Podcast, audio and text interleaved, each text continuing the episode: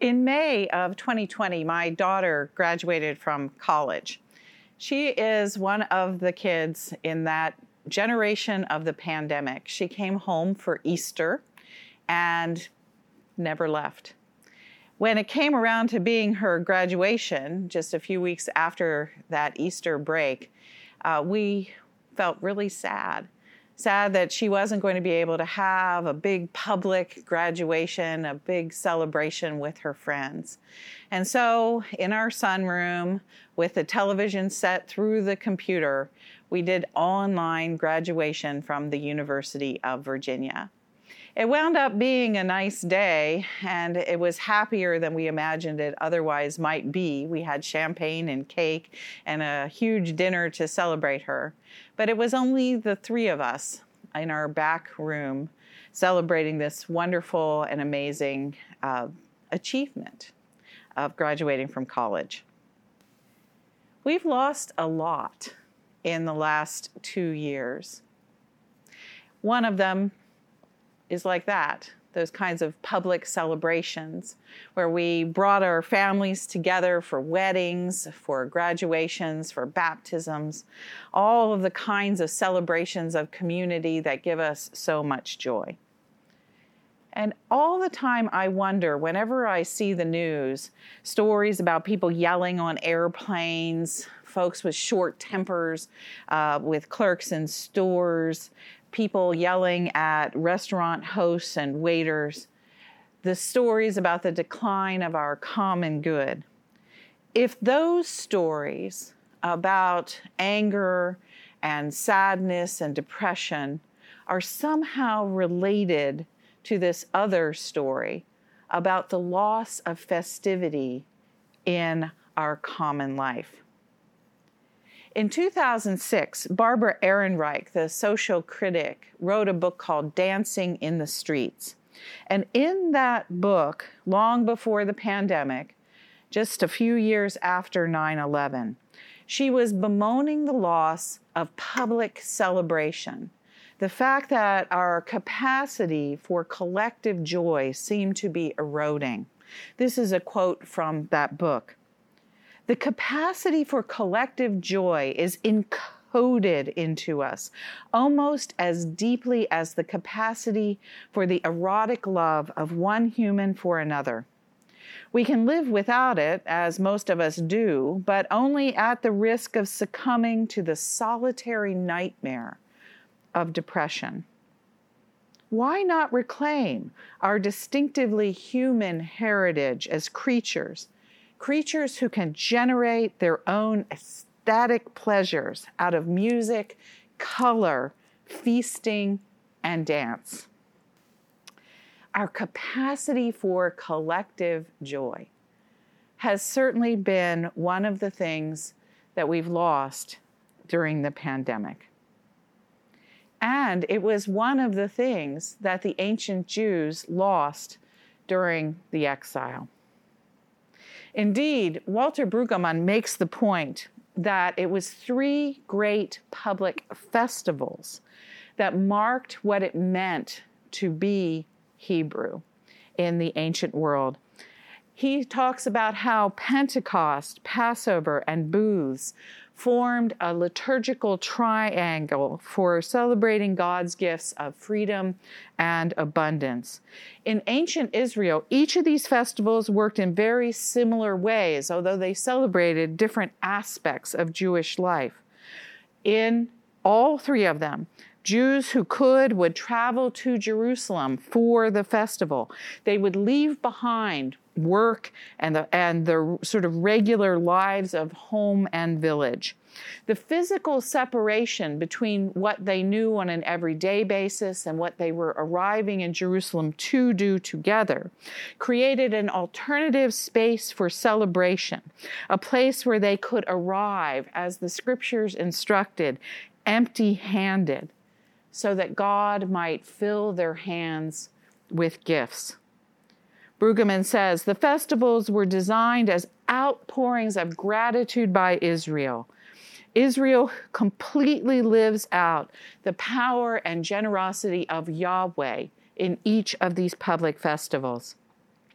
Indeed, the gatherings were intended to promote emotions of humility, joy, commonality, and gratefulness, and to remind the Israelites that their community was grounded in God's generosity and their response in gratitude, completely dependent upon a God who gave gifts generously with joy.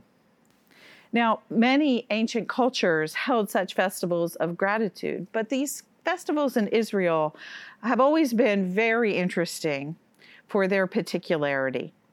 In other nations, the people gathered to give their gifts to God in order that the gods might respond with gratitude to the people's praise. And as a response, a happy God might send you rain, an abundant harvest, or a military victory. In Israel, these festivals of gratitude work differently. God sent gifts just because that's who God is the gift giving one, the creative one, whose work is constantly coming at us with, uh, w- with these kinds of gifts. So God sends gifts to the people and the people respond with gratitude. So rather than us bearing gifts to gods who will gratefully give us something in return, it's all completely reversed. Brueggemann says it's in these festivals that Israel comes to a fresh realization that its freedom is not its own work, but that is instead a gift gladly given by Yahweh. And so the festivals become a way of entering into a life where all of the kinds of things that worry us, claims and pressures of economic success, etc., can all be suspended. And we just dance in the streets. A great communal celebration of gratitude modeled on an alternative community with God as the gift giving God at the center, one based in great abundance and joy. In ancient Israel, these festivals were a microcosm of how life was always supposed to be, what it was intended to be like when the people of Israel returned to their homes and villages. Can you imagine losing that? Because in the exile, that's exactly what happened. For a generation, a generation and a half, Israel was unable to celebrate in the streets, unable to have these kinds of communal parties, as it were, to re- remember God's good gifts and to give thanks for them. They were held in captivity. By the waters of Babylon, we wept. The liturgical festivals to remind of an ordinary, beautiful vision of what God was like and how that God continued to give gifts all year, even when you weren't at these special festivals. None of that could be done during the exile. And none of it could really be done in the years right after the exile, when Israel returned, or at least a remnant of Israel returned to Jerusalem. And for these 12 or so years that Nehemiah and Ezra write about, they work at rebuilding the temple and rededicating their community uh, to the law and to the Torah. So they are in a process of putting the pieces back together. And that's where today's scripture comes in. When it is all finally accomplished, when they are home, when the temple is rebuilt and Torah is reinstituted, when the community has a place to gather that is a civic space of worship, a reminder of God's presence of, in their midst, they go back to the thing that they know best. They have a public festival of Thanksgiving. They return to what it means to be Jewish, to gather in the streets with singing and dancing. And in that act, they are remembering at a deep level of what it means to be God's people.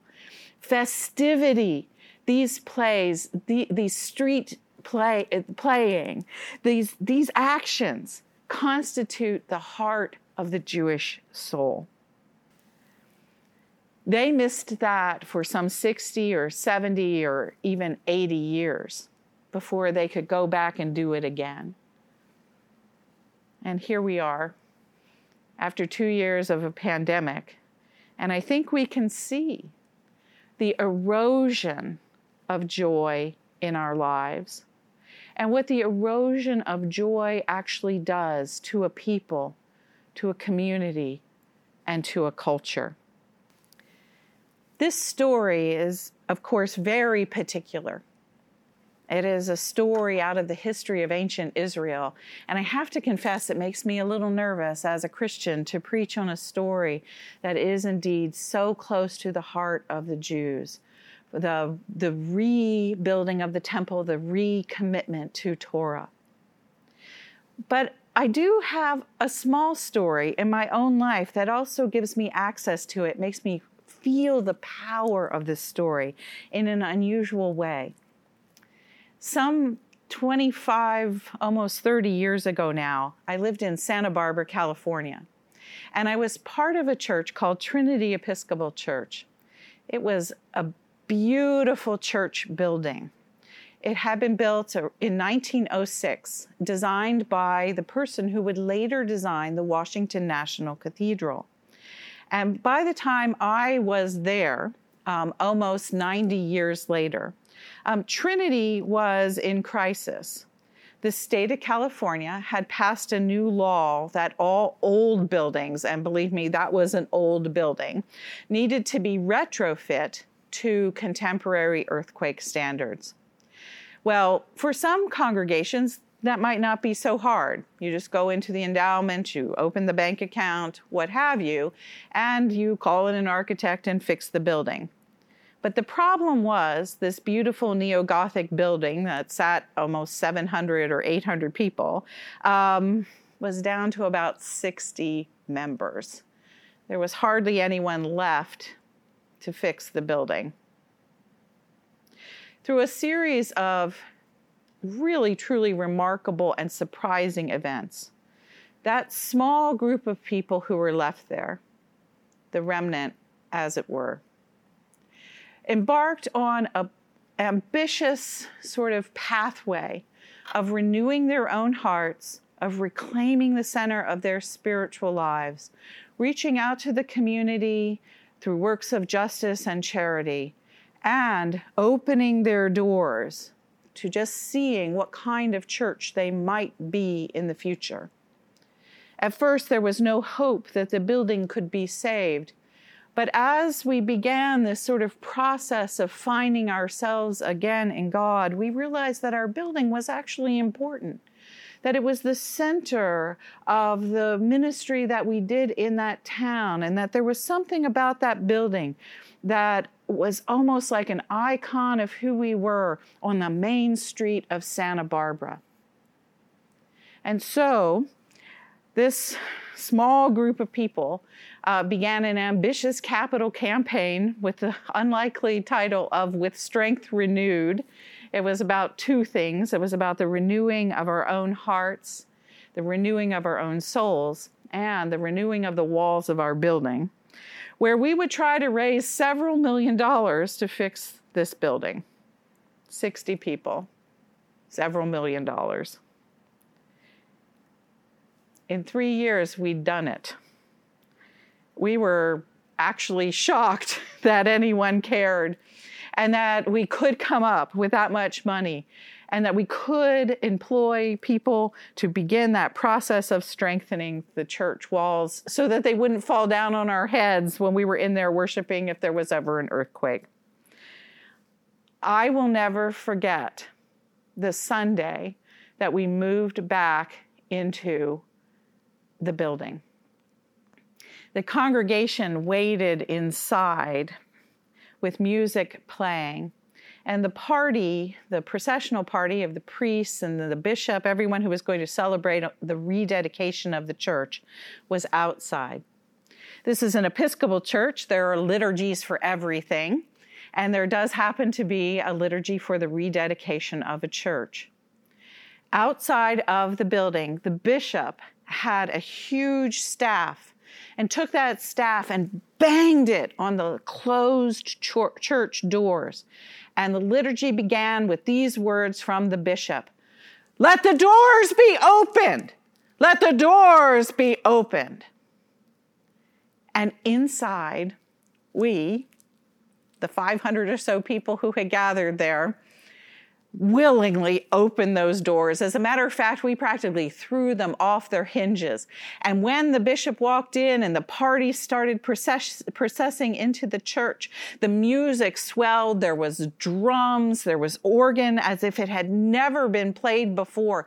And people in the church were crying and laughing, and these were Episcopalians. They were actually dancing in their pews. I had never seen anything like it.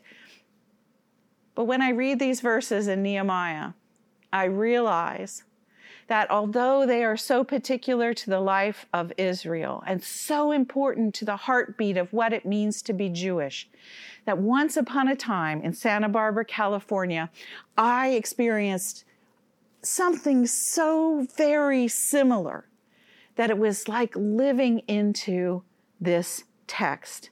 I understand what that kind of communal festivity means.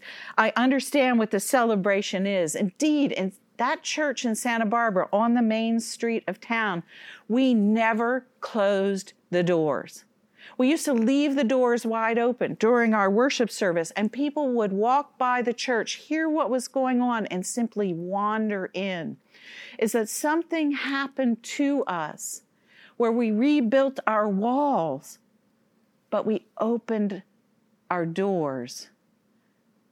And in the process, our hearts were made anew.